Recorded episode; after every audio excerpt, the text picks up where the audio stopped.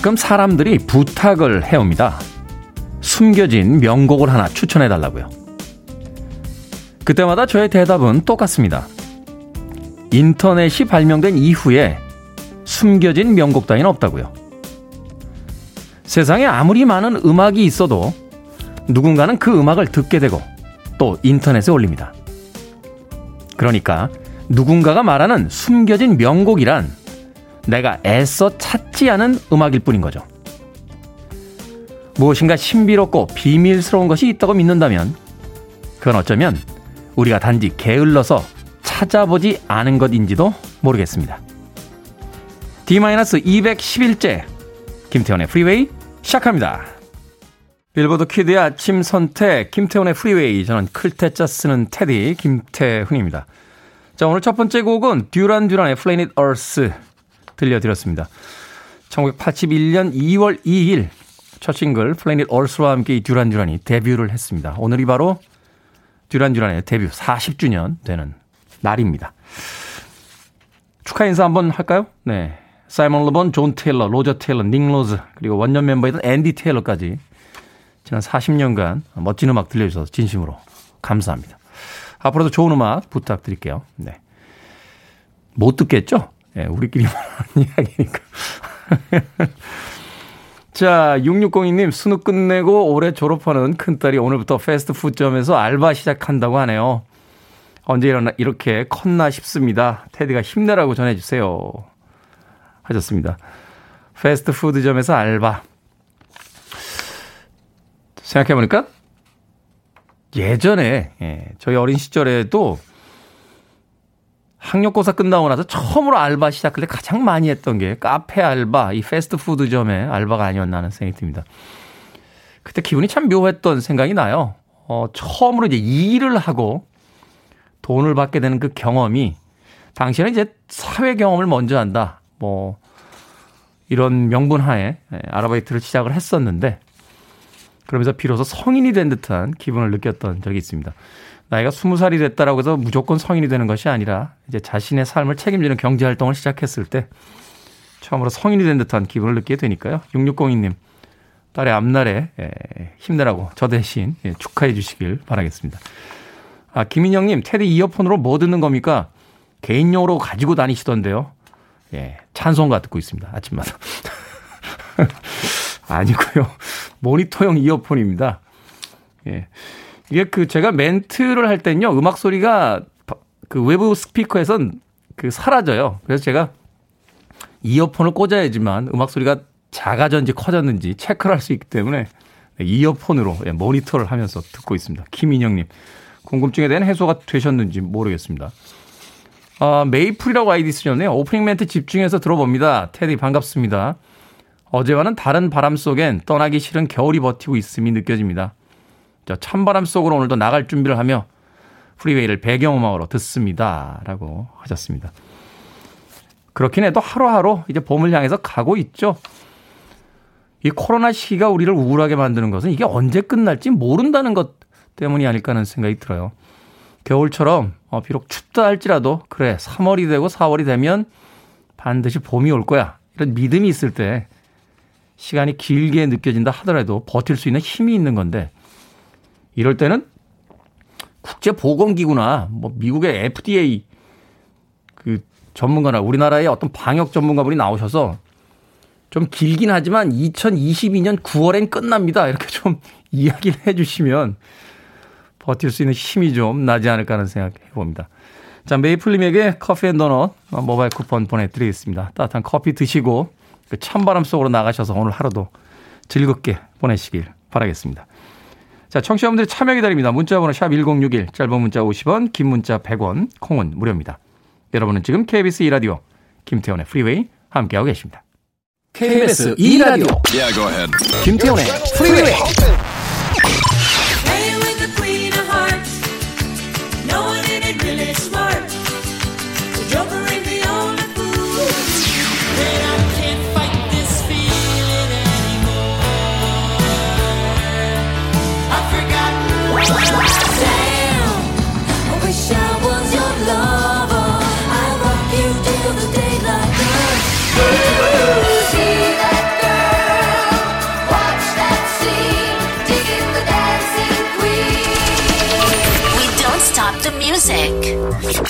1970년대와 80년대 R&B와 소울 또 컨템포러리 계열의 음악을 많이 발표했던 아티스트였죠. 아니타 베이커의 No One in the World 들으셨습니다. 돈 내려온다라고 아이디 있으시네요. 아침부터 우리 엄마의 갱년기가 폭발했습니다. 자꾸 잔소리해요. 예비 갱년기 엄마와 예비 사춘기가 만나서 감당이 안 된다는데 본격적인 갱년기와 사춘기가 만나면 아빠가 집에 안 올 거래요. 아빠 나도 데려가. 엄마의 갱년기와 아이의 사춘기. 야, 이게 생각해보니까 나이가 절묘하게 맞게 돼 있네요. 그죠? 그, 한 30대 중반 정도 이제 이렇게 결혼을 하셔서 아이를 낳으면 되게 그렇지 않습니까? 한 50대 중반, 초중반 정도 이제 갱년기들 많이 오니까 그때 이제 아이의 10대 한 중후반 쪽에 사춘기하고 딱, 야 신이 어찌 이리 절묘히 만들어 놨단 말입니까? 남편분, 아빠분이 가장 걱정이 되시겠네요. 이게 집안에서 이렇게 폭발하면. 제일 좋은 건요, 그, 자주 안 부딪히는 게 제일 좋습니다. 아. 많은 사람들이 뭔가 문제가 생겼을 때 그 문제 있는 사람들을 자꾸 한 자리에다 몰아넣고서는 이렇게 해봐라, 저렇게 해봐라 이러는데 제 경험상으로는 그, 저도 저희 어머님하고 그때 저희 어머님 갱년기셨나요? 네, 저 사춘기하고 하여튼 뭐 전쟁 아닌 전쟁을 치렀던 적이 있는데 그나마 이제 자기 방에 들어가 있고 어, 가능하면 부딪히지 않으면 예, 괜찮습니다. 아, 뭘 자꾸 만나서 해결하려고 하는 것보다는 안 만나고 있는 게 더 좋은 해결 방법이다. 저는 개인적으로 그렇게 생각을 합니다만 엄마와 사춘기 아이가 집안에서 어떻게 안 만납니까? 하나만한 처방을 동네 저희 그 담당 의사 선생님 같네요. 아, 쉬셔야 됩니다. 예. 일찍 주무셔야 되고, 술 드시면 안 돼요. 하시는 거랑 비슷한 처방을 내려드린 것 같아서. 돈 내려온다님, 예, 모르겠습니다. 어떻게 해야 될지. 오윤정님, 여자친구와 헤어졌다고 방문 닫고 밥도 안 먹고 울기만 하는 아들 보고 있자니 속이 터집니다. 에휴. 우리 아들의 슬픔은 시간이 약이겠죠. 라고 하셨습니다. 어떻게 한 여성이 평생에 걸쳐서 이렇게 최선을 다해서 만들어 놓은 한 남자를 이토록 마음 아프게 한단 말입니까? 피자 한 판 보내드리겠습니다. 아드님과 함께 예, 피자 한 판 나누시면서 이런저런 얘기 좀 들어주세요. 이야기를 들어주시는 게 제일 좋은 때가 아닌가 하는 생각이 드는군요. 자, 5239님의 신청곡을 합니다. 아, 왕청. 미국 AFKN, 지금은 AFN인데요. 당시에는 AFKN이라고 불렸던 라디오 방송사에서는 웽청 이렇게 발음했던 기억이 납니다. 그 발음을 얼마나 따라했던지 웽청입니다. Everybody have fun tonight.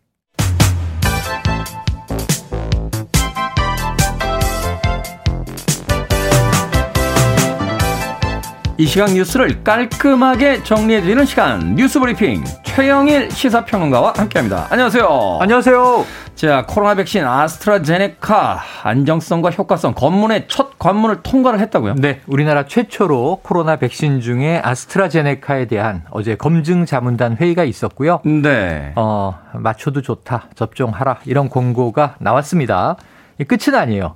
이 굉장히 우리나라 검증이 까다로워서 어. 3중 위원회를 거쳐야 되는데 자, 어제는 검증 자문단, 오는 4일에 중앙 약사회 심의위원회 네. 그리고 끝으로 이제 이러한 일이 다 잘 될 것인가 하는 마지막 이제 회의를 한 번 더 엽니다.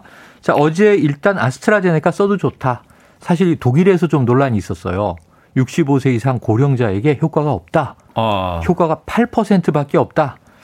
근데 이게 독일 신문의 오보였고요. 그 기사가 참 문제가 있었던 게 네. 유럽에서 오보가 난 거를 한국의 주력 일간지들이 마치 실제로 벌어진 일인 것처럼 네네. 가져다가 기사를 썼더라고요. 그래서 독일의 보건부가 아 이게 8%라는 수치는 효과가 아니고 전체 임상 실험에 참여한 샘플 중에 이 65세 이상 고령자가 많지 않았다. 10% 8% 미만 있었다. 8% 참여했다.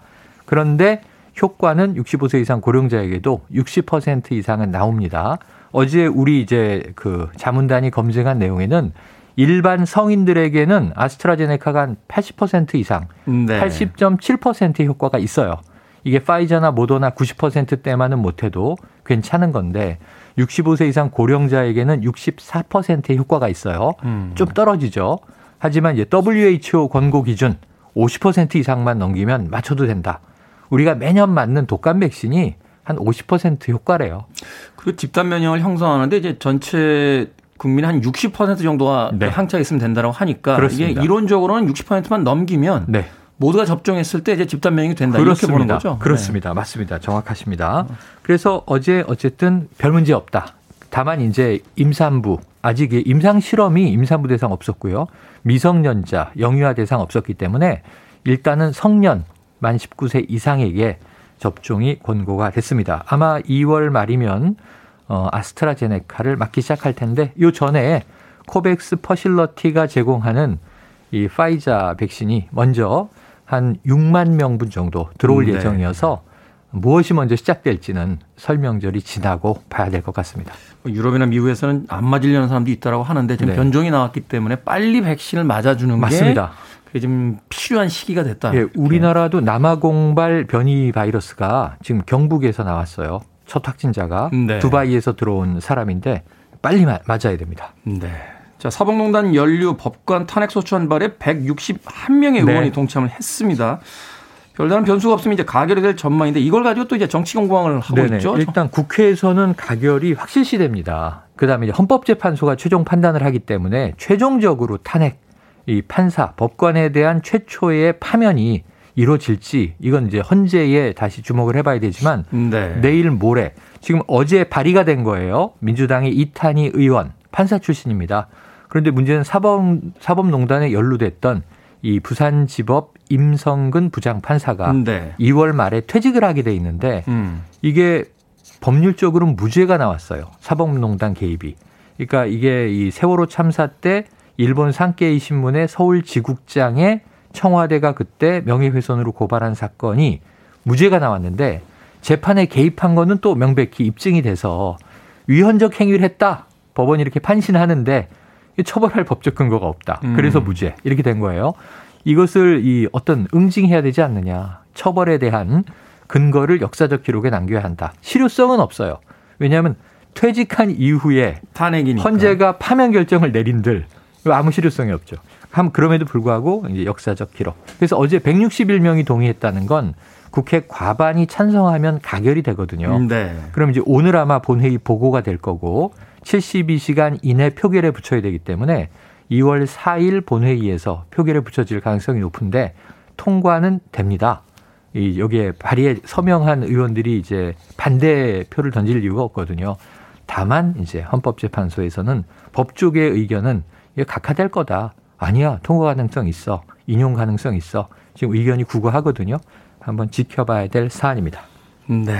자, 서울의 일부 아파트에서 배달 기사에게 헬멧과 패딩을 벗으라고 요구해서 논란이 되고 있습니다. 이게 네. 무슨 네. 이야기입니까? 그러니까 이제 이게 기사를 보면 강남의 아파트를 중심으로 해서 여러 이제 서울 시내 아파트들에서 택배 기사들은 매일 보시잖아요. 엘리베이터에서도 그렇죠. 보시고 아파트 구내에서도 보시고. 근데 이분들이 오토바이로 오시는 경우에 음식 배달의 경우에 헬멧을 벗었다 썼다 하는 게 큰일이거든요. 그렇죠. 저도 이륜차를 타지만 네. 겨울철이니까 헬멧 쓰고 손에 물건 들고 그냥 엘리베이터를 타세요.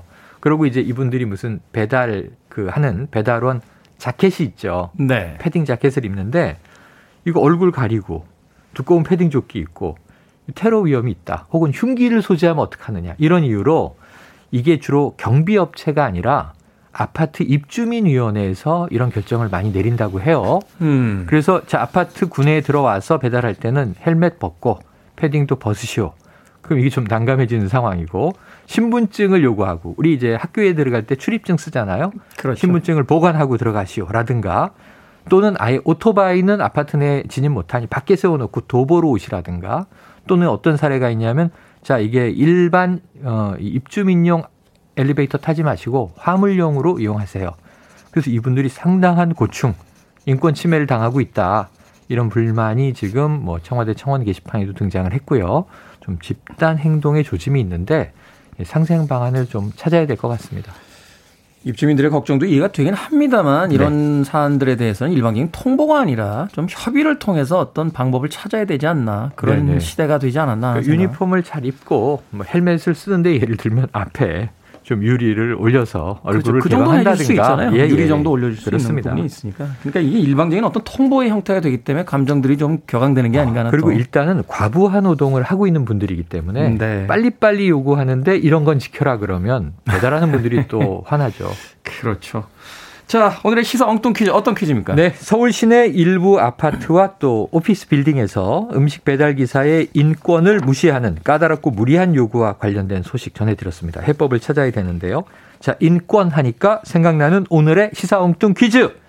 가수 전인권이 소속된 네.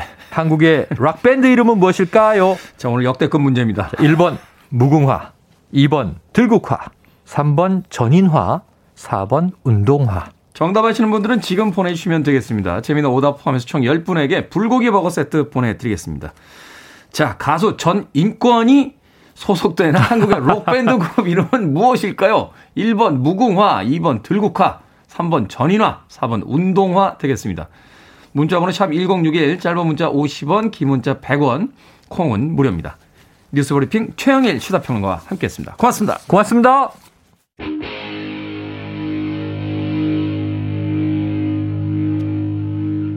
백인들에게 힙합이 허락되지 않았던 시기에 힙합을 했던 3인조였죠. 비스티 보이스, Fight for Your Right.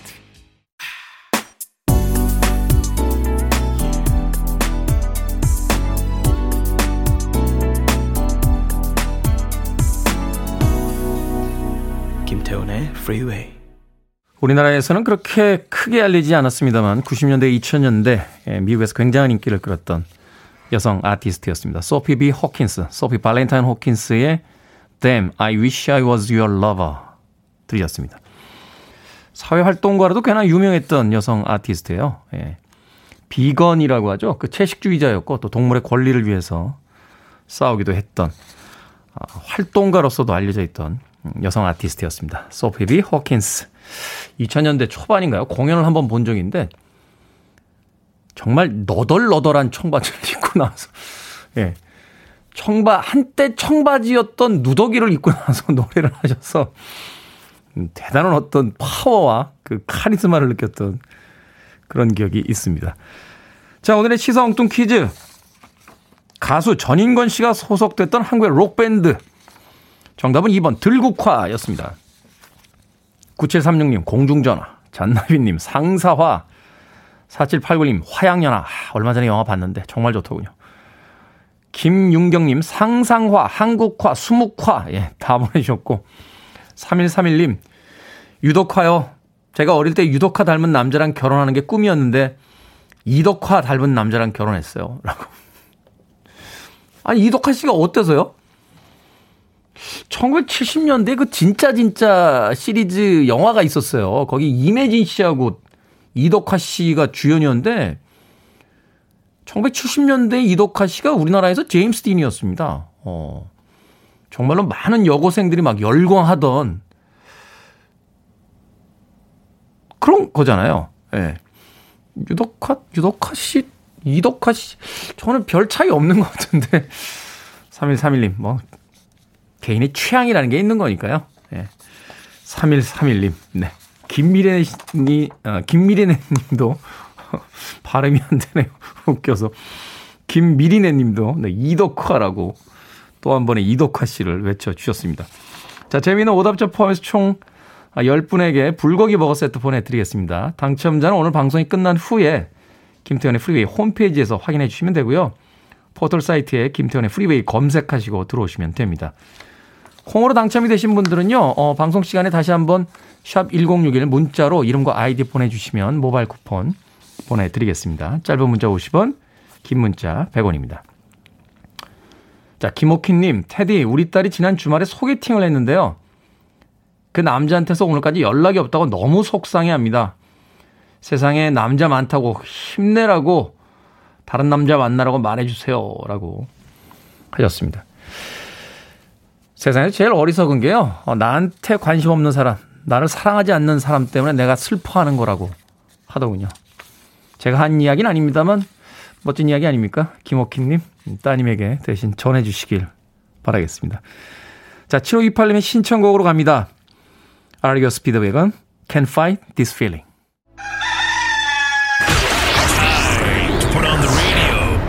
김태훈의 Freeway.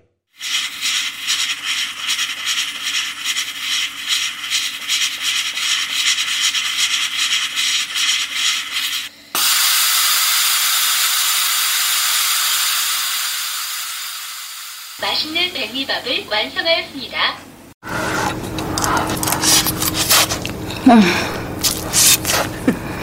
그렇게 맛있니? 어. 음, 그렇게 맛있어?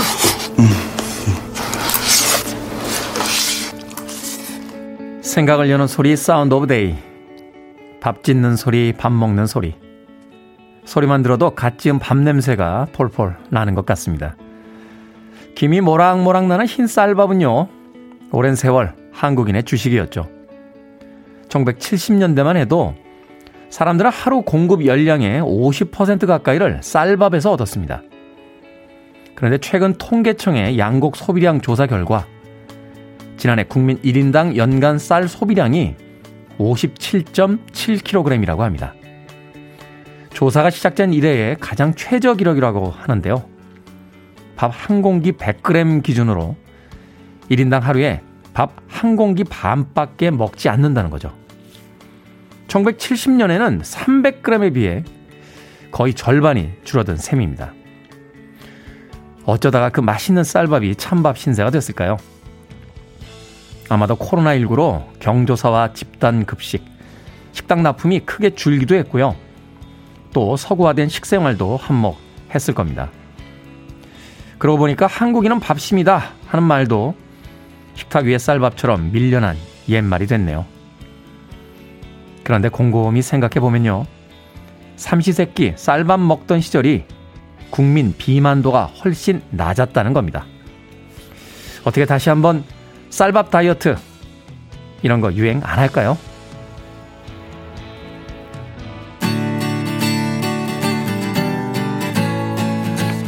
아침밥 굶지 마십시오. 디폴 썸띵입니다. Breakfast at Tiffany. listening to one of the best radio stations around. You're listening to 김태훈의 Freeway.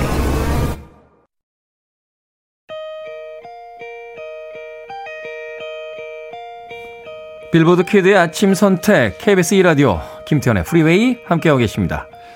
자 1부 끝곡입니다. 그레이스님의 신청곡 스매싱 펌킨스 Today 2부에서 뵙겠습니다.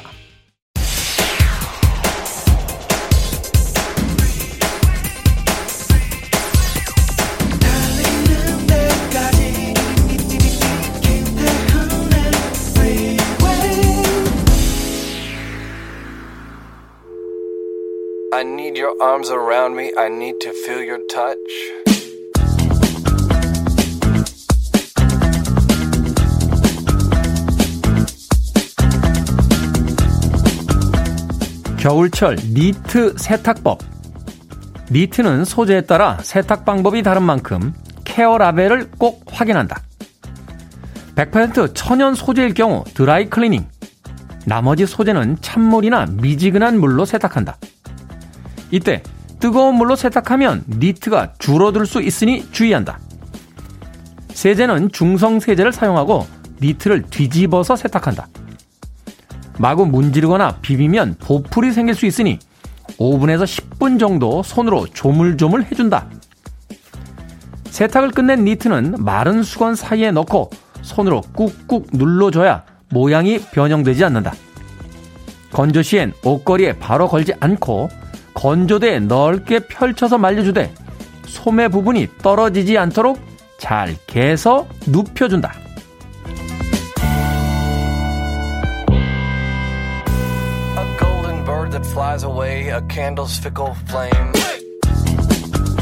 뭐든 읽어주는 남자. 오늘 읽어드린 글은요, 애청자 김호기님께서 보내주신 겨울철에 니트 세탁하는 방법이었습니다. 실제로 세탁을 잘못해서 아끼던 옷 버리는 경우 많죠. 넉넉했던 옷이 아동용 사이즈로 확 줄어든다거나 짤막하니 단정했던 손목이 두 배로 늘어나서 목도리가 돼버린 극단적인 경험들 생각만 해도 속이 상하는데요. 그렇다고 매번 세탁소에 맡기자니 부담스럽고 집에서 빨자니 두려운 니트 세탁법 오늘 김호기님 덕분에 제대로 remind 했습니다. 어제는 무슨 기르기, 오늘은 손 세탁. 프리웨이가 여러분의 일상에 숙제를 내드리는 기분인데요. 아, 얼른 겨울 지나고 가벼운 옷 입고 싶습니다. 소중한 니트를 애기 다루듯 잘 보살펴 주자는 선곡이군요. 김지연님. 정확히 맞히셨습니다. 네. 우리들의 겨울을 따뜻하게 나게 해주는 니트에게 바친 곡이었습니다. 마일스톤의 I Care About You 들으셨습니다. 자, 이 곡으로 김태훈의 프리웨이 2부 시작했습니다. 앞서 일상의 재발견, 우리 하루를 꼼꼼하게 들여다보는 시간이었죠. 뭐든 읽어주는 남자. 오늘은 애청자 김호기님께서 보내주신 겨울철 니트 세탁법이었습니다. 제가 이래서 니트 소재를 잘 안 입어요. 예, 이게 까다롭습니다, 사실. 스타일러가 있으면 그냥 한겨울 이렇게 스타일러를 좀 사용해서 세척하다가 이제 계절 바뀔 때 드라이 클리닝 이렇게 맡기면 되는데 저도 제 옷 제가 빨래하고 이러, 이러다 보니까 이거 또 옷도 이렇게 약간 검은색 계열로 많이 입는 게요. 보풀하기가 일거나 이러면 또 흰색 옷하고 섞이게 되면 막 있잖아요. 막 여기 막, 막, 막 뭐가 바짝 붙어요. 그럼 또 이 박스 테이프 가지고 와가지고 또 그 보풀하기 떼느라고 세탁하기 참 난해한 옷이긴 하죠. 그런데 부자들은 이런 걸 입더라고요. 예, 니트가 야 이게 이렇게 좀 있어 보이시는 분들 보면 이 니트를 아주 멋있게 입으세요. 그렇지 않습니까? 이게 못 가져오는 니트 딱 아니면 뭐 가디건 딱 이런 거 입고 저는 그러다 보니까 주로 티셔츠 많이 입었죠. 면 티셔츠. 예. 제가 가장 좋아하는 옷이 목이 늘어진 면 티셔츠예요. 예. 옷에게 지배당하지 않는 기분이 들기 때문에. 나이를 먹고 나니까 니트가 따뜻하기도 하고요. 또 니트를 아주 멋있게 입은 분들을 보면 아, 참 옷을 멋있게 입었다. 하는 생각이 들 때가 있어서 한번 도전해봐 하는 생각을 했던 적도 있습니다. 저도 선물 받은 가디건이 하나 있어서 아끼고 있는데 예. 날씨가 조금 따뜻해지면 봄에 다시 한번 입어보도록 하겠습니다. 니트 세탁하실 때 뜨거운 물 쓰시면 안 됩니다.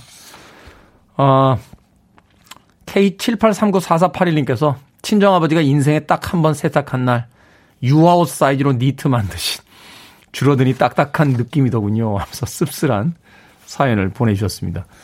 자, K78394481님에게 이 사연을 그대로 놔두면 평생 시아, 친정아버지, 네, 탓을 하실 것 같아서 따뜻한 아메리카노, 네, 모바일 쿠폰 보내드리겠습니다. 좋은 추억, 재밌는 추억, 그리고 그 추억에 의한 커피 한 잔 맛있게 드시길 바라겠습니다. 자, 광고 듣고 옵니다. I want it, I need it, I'm desperate for it.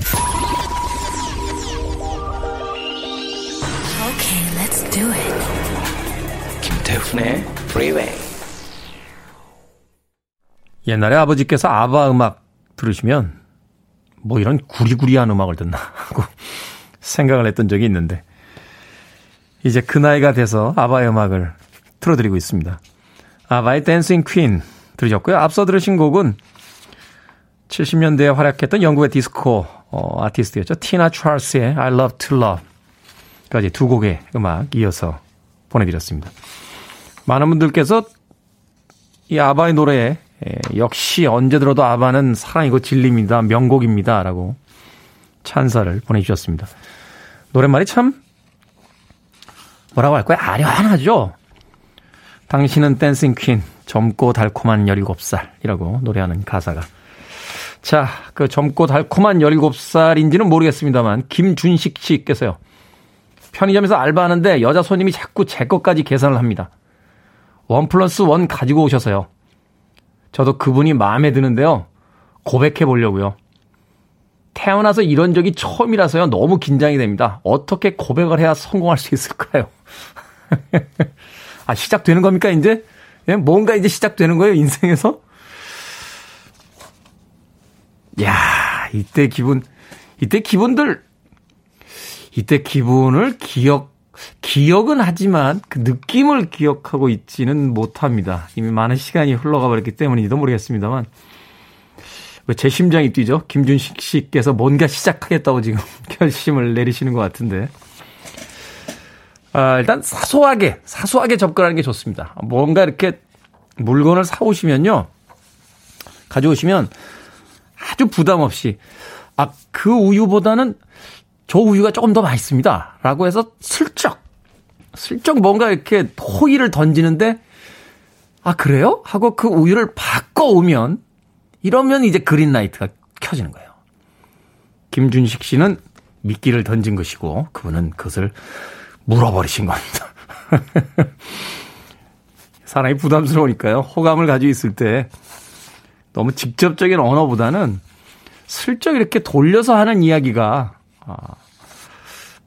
훨씬 더 어, 부담 없이 서로에게 예, 다가갈 수 있는 어떤 계기가 되지 않나 하는 생각도 듭니다. 예전에 왜 그런 CF도 있었잖아요.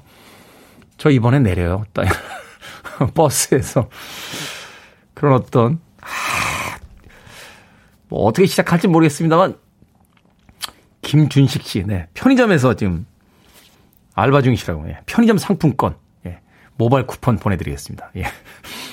당당하게 편의점 상품권으로, 예. 제 돈으로 사드리는 겁니다. 그래서, 어, 뭔가 의미 있는. 이제 기념일이 얼마 안 남았죠? 2월 14일. 예. 발렌타인데이도 얼마 안 남았고, 화이트데이도 얼마 안 남았으니까, 예. 멋지게 한번 접근해 보시길 바라겠습니다. 자, 프리웨이 청취자분들도 김준식 씨라는 이름 석자 기억해 주시길 바라겠습니다. 앞으로 그 결과가 어떻게 됐든 저에게 꼭 알려주세요. 예, 어떻게 접근했고 성공했는지, 어떻게 접근했는데 잘 안 됐는지 결과 기다리고 있겠습니다. 네. 자, 이진종님의 신청곡을 합니다. 조 잭슨, You Can't Get What You Want.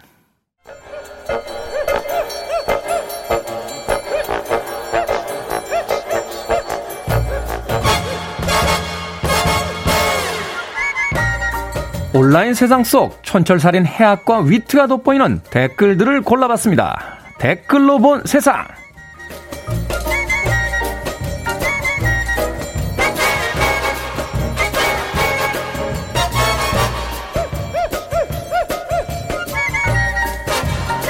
오늘 만나볼 첫 번째 세상. 맛이나 영양적인 면에선 거의 차이가 없는데 못생겼다는 이유로 버려지는 농산물이 있습니다. 바로 못난이 농산물인데요.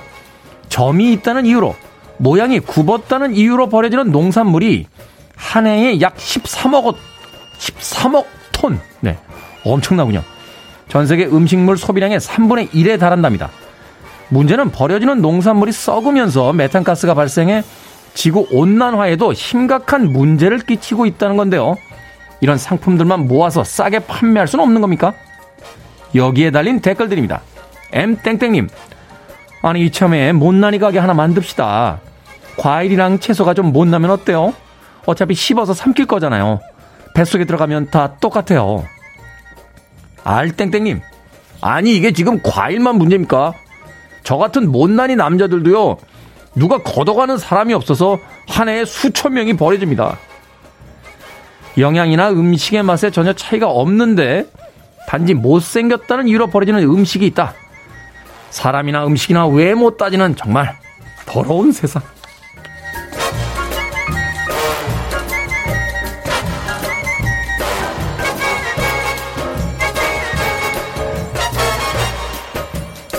두 번째 댓글로 본 세상. 밖에서 잠시 놀고 있던 아이가 새끼 사슴을 데리고 돌아왔습니다. 미국 버지니아의 한 리조트에서 휴가를 보낸 스테파니 씨 가족에게 일어난 일인데요. 그녀의 4살 배기 아들, 숙소 앞 숲에서 우연히 만난 사슴에게 우리 집에 시리얼이 있으니 같이 먹으러 가자. 라고 했다는 건데요. 여기에 달린 댓글들입니다. 그리지 마요님. 방금 문자로 이별 통보 받았는데 이게 뭐라고 나 힐링되냐?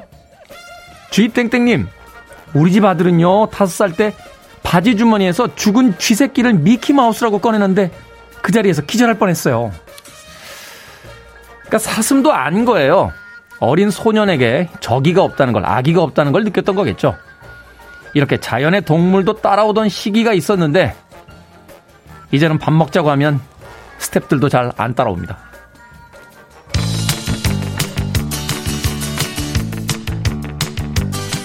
주스 누턴입니다. Queens of Heart.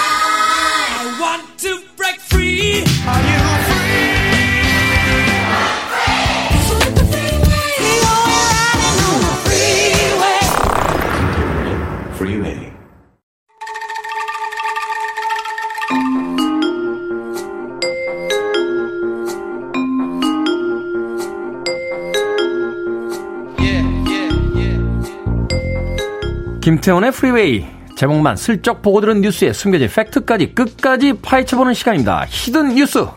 이 시간은 팩트체커 뉴스톱의 김준일 대표와 함께합니다. 안녕하세요. 예, 안녕하세요. 자, 오늘은 또 어떤 뉴스 파헤쳐 봅니까? 예, 최근에 그 집단 확진 사태가 발발한 IM 선교회 가 음. 뭐 많이 문제가 되고 있죠. 네, 뉴스에서 뭐 다들 한 번쯤 그 예. 들으셨을 것 같아요. 네, 뭐 이게 도대체 어떤 단체고 또 이름이 많아요. 뭐가 뭐 이거 이런 이름 저런 이름 많아서 도대체 이게 다 뭔지 좀 설명도 드리고 그러려고 준비를 했습니다. 음, 네. 그래서 일단 좀 용어 정리를 할게요. 영어가 너무 많이 나와서 IM 선교회란 게 있어요. IM 선교회. 예, 이거는 네. 2010년에 이제 뭐 마이클 조라는 이, 이, 이 사람이 이제 선, 어, 설립을 한 거예요. 네. 그 밑에 이제 IEM 국제학교라는 게 있습니다. IEM 국제학교. 이게 이제 말하자면 산하 단체인 거죠? 예, 뭐 교육기관 네. 일종의 뭐 유사 교육기관인 거죠. 정확하게 인증을 안 받은 건데 네. 여기에서 이제 중고교 과정 그리고 기독교 개신교 어, 기독교 교리를 가르친다라고 하는데 어. IEM 국제학교 수료생들이 또 전국에 퍼져서 활동하는 TCS 국제학교란 게 있고요. 네. 여기에 또 별도로 공부방 성격의 CAS 기독 방과후 학교 뭐 이런 게 있고요. 또 성인들을 대상으로 성경을 공부하는 MTS 청년 훈련 학교 이런 게 있습니다. 그래서 뭐 어. 요즘 영어가 왜 이렇게 많이 나오는지. 그러니까요. 여기에서 하여간 이거를 다 합쳐가지고 지금까지 집단 그 확진자가 나온 게 384명 어제까지. 아, 384명. 예, 그리고 곳곳에서 나왔으니까 여기서 뭐, 뭐 45명, 여기서 18명 이런 식으로 해가지고 다 합치니까 384명이니까. 네. 지금 어제 하루에 300명 정도 나왔거든요. 그러니까 이게 적은 규모가 아니에요. 절대 그러니까. 적은 규모가 아니네요. 예, 예. 사실은 이 그 IM 선교회발 그 확진자 수가 늘어나면서 사실 그 소상공인들을 중심으로 하는 것도 좀 분노가 좀 많았잖아요. 그러다 보니까 개신교에서 공식 사과까지 하는 일이 이제 벌어졌는데 예. 일단은 IM 어, 선교회 집단 감염 확산세 좀 잡았습니까? 뭐 좀 주춤한 상황이에요. 일단은 음. 워낙 이제 집중적으로 검사를 하고 이제 동선을 다 이제 추적하고 이제 차단을 하다 보니까 약간 주춤한 상황인데 아직도 이제 더 확진자가 더 나올 가능성이 있다라는 거고 이게 음. 참 예, 개신교 입장에서는 참 난감하죠. 지금까지 그 한국에서 있었던 그 집단 감염 사태를 보면은 대부분 교회와 연관이 됐거나 뭐 이단이 이단이라고 하지만은 작년 뭐 2월, 3월에 신천지. 음, 네네. 그런 다음에 여름에는 사랑제일교회. 음. 그런 다음에 지금 뭐 BTS 뭐 백투 어, 예루살렘이라고 하죠. 그래서 네. 뭐그 무슨 센터. 네. 예. 그리고 지금 IM 성교회까지 뭐 개신교에서는 뭐 지금 고개를 들 수가 없는 상황이고 사실 이제 이번에 얼마 전에 그 지난 일요일에 거리두기 조정이 있었잖아요. 연장을 했습니다. 14일까지 2주간 연장했는데 원래는 조금 확진자 수가 줄어들면은 방역 단계를 좀 낮출 계획이 있었어요. 방역 당국이. 그런데 네. 300명대까지 떨어졌다가 다시 400명대로 어제는 300명대로 다시 떨어졌지만 어쨌든 이게 올라가면서 어, 유지가 되면서 자영업자들의 분노가 지금 이쪽으로 지금 다 쏠리고 있는 그런 상황이다. 이렇게 볼 수가 있을 것 같아요. 그렇죠. 방역 당국이 예상했던 어떤 숫자뿐만이 아니라 이제 그 예측 가능한 어떤 상황이었어야만 그걸 이제 단계를 떨어뜨릴 텐데 이제 음. IM 성교회발 집단 감염이 다시 이제 이루어지고 거기에 대한 어떤 조사가 이제 들어가기 시작하니까 이제 예측 불가능성이 또 생기니까 이제 단계 조정을 못 했던 거죠. 예. 일단 궁금한 건 이런 겁니다. 물론 어, 이 방역과는 좀 상관없는 이야기가 될 수도 있겠습니다만 무슨 학교, 무슨 학교, 무슨 학교 이렇게 다 되어 있는데 이게 지금 정식 학교인가요? 학교가 아니고요. 미인가 시설이라고 얘기를 합니다. 네. 그래서 사실은 이거는 법으로 처벌받을 수 있어요. 학교라고 이름을 이렇게 내세워가지고 할 경우에는 어, 처벌을 받을 수가 있는데 이게 약간 빈틈들이 있어요. 사실 이 교회 좀 아, 아, 잠시만요. 예, 예. 아까 그 김준일 대표가 BTS라고 했는데 BTS가 아니라 BTJ입니다. 아, 그런가요? 제가 Back to 예루살렘이라고 얘기까지 했는데 입에 네. BTS가 붙었나 봐요. 죄송합니다. 큰일 큰일 났었죠. BT BTS 아닙니다. 죄송합니다. 네. BTJ고요. 예. 네. 그 아미 팬분들께 정말 죄송하다는 말씀 드리겠습니다. 공식 사과드리겠습니다. 예. 네. 그래서 이게 대, 부분 다 공식 그 뭐 시교육청이나 이런 데 인가를 받지 않은 교육 시설이에요. 그래서 이게 또 좀 문제가 되는 것이 집 그 아예 합숙을 합니다. 합숙이요? 예, 예, 예. 그래서 새벽 6시에 그 우리가 얘기하는 소위 말하는 스파르타식 뭐 학원, 기숙 학원 뭐 이런 거 있잖아요. 아, 그런 게 아직도 있나요? 저 저 재수할 때 있었던 것 같은데. 굉장히 오래된 일인데. 스파르타가 꼭 좋은 건지도 모르겠으나 어쨌든 정신력이 나약한 뭐 아이들을 뭐 이렇게 공부를 강제하는 약간 그런 환경을 조성한다라는 거에 약간의 긍정성을 뭐 봐서 이제 많이 부모들이 보냈는데 네. 여기가 딱 그래요. 그래서 새벽 여기에서 이제 마케팅을 한 게 교인들을 대상으로 이제 했는데 여기에 들어오면은 예배와 공부를 할 수 있고 특히 영어를 잘 가르친다. 그래서 영어로 예배를 드리고 영어로 예배를 하기 때문에 뭐 영어로 다 하기 때문에 상당히 영어 실력이 늘 수가 있다. 뭐 이런 음. 식으로 이제 홍보를 해가지고 굉장히 많은 사람들이 여기에서 하루에 5시간, 6시간씩 영어를 가르친다라고 그래요. 그래서 뭐 근데 새벽 6시부터 밤뭐 10시, 11시까지 하는데 음. 이게 너무 어린애들을 이렇게 몰아놓으면 이게 아동학대 사실 소지가 있다. 이렇게 뭐 그런 얘기까지 지금 나오고 있어서 총체적으로 좀 문제가 많다라고 지금 나오고 있습니다. 그러네요. 네. 일단 IM 성교회 쪽의 그 공식 입장은 어떻습니까? 이게 이제 사회 문제가 되면서 여러 어떤 인터뷰라든지 그 취재 요청들이 있었을 때 뭔가 발표를 했을 것 같은데. 일단은 뭐 협조를 하겠다. 방역 당국에 협조를 하겠다라고 하는데 그동안의 어떤 입장들이나 이제 나왔던 것들을 보면은 사실상 방역을 좀뭐 조금 경시하거나 무시하는 거.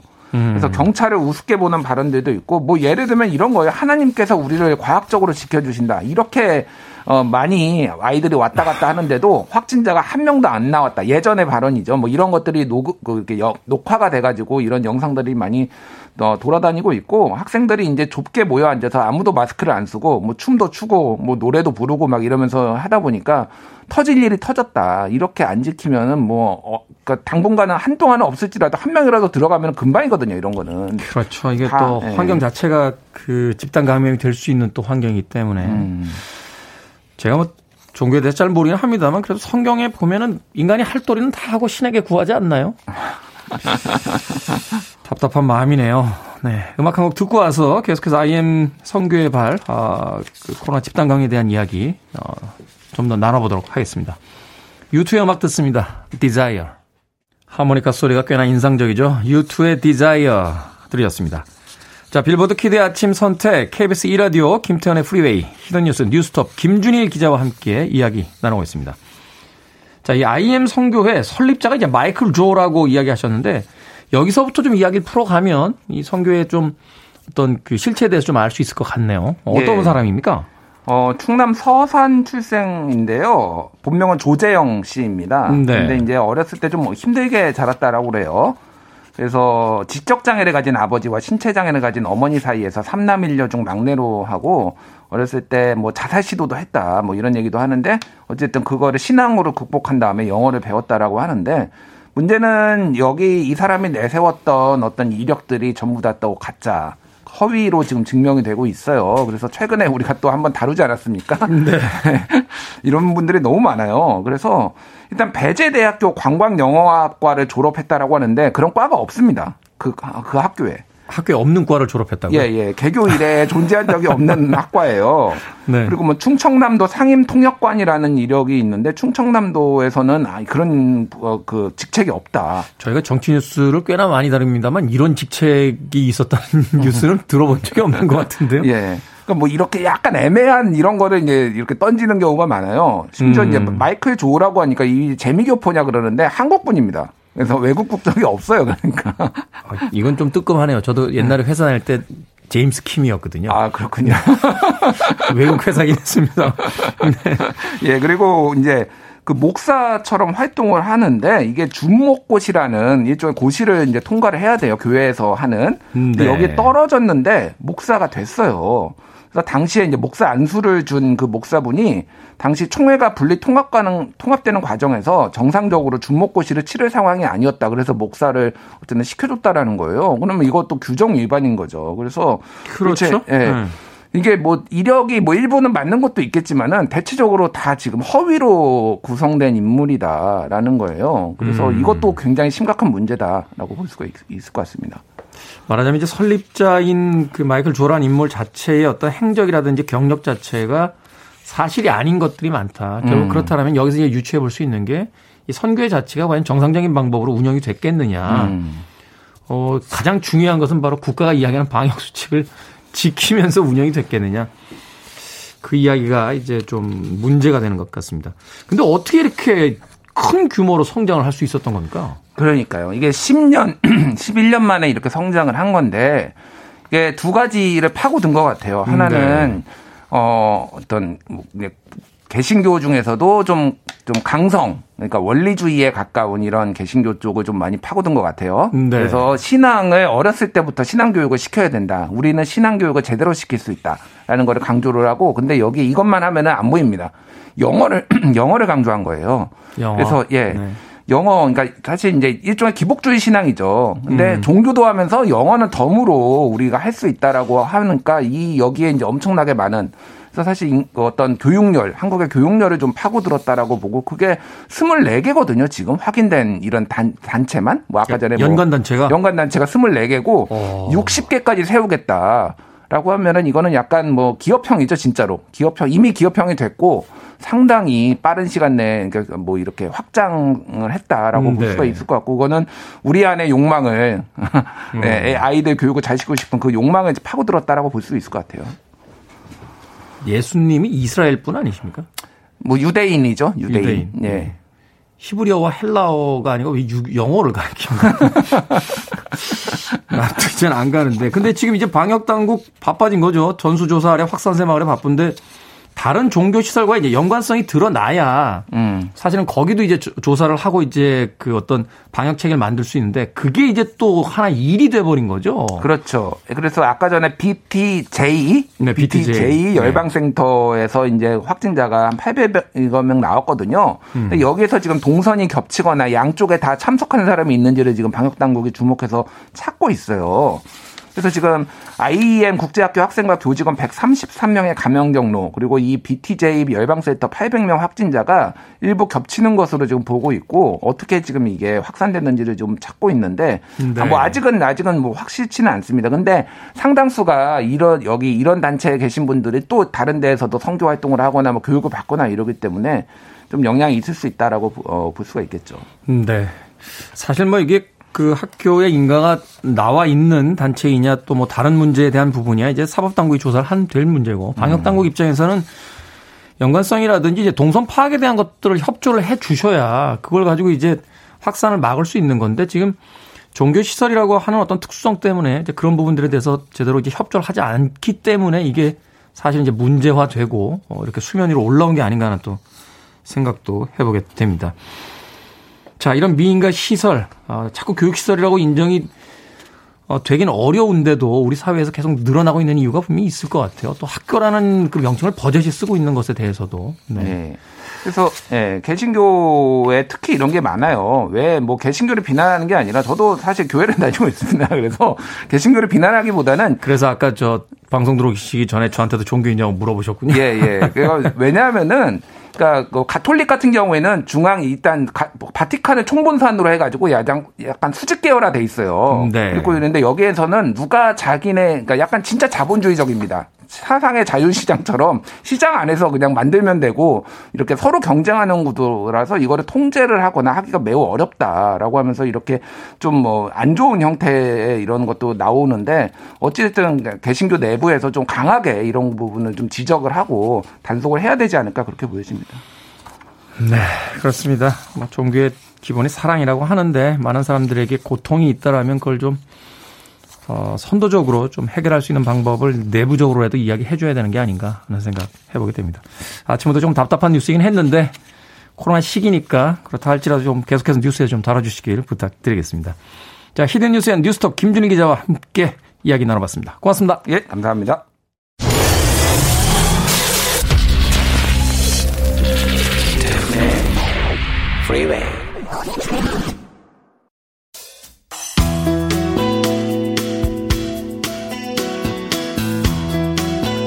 KBS 2라디오 김태훈의 프리웨이 D-211째 방송 이제 끝곡입니다. 장미경 씨의 신청곡 브루스 윌리스 Save the Last Dance for Me 저는 내일 아침 7시에 돌아오겠습니다. 따뜻하게 하루 잘 보내십시오. 고맙습니다.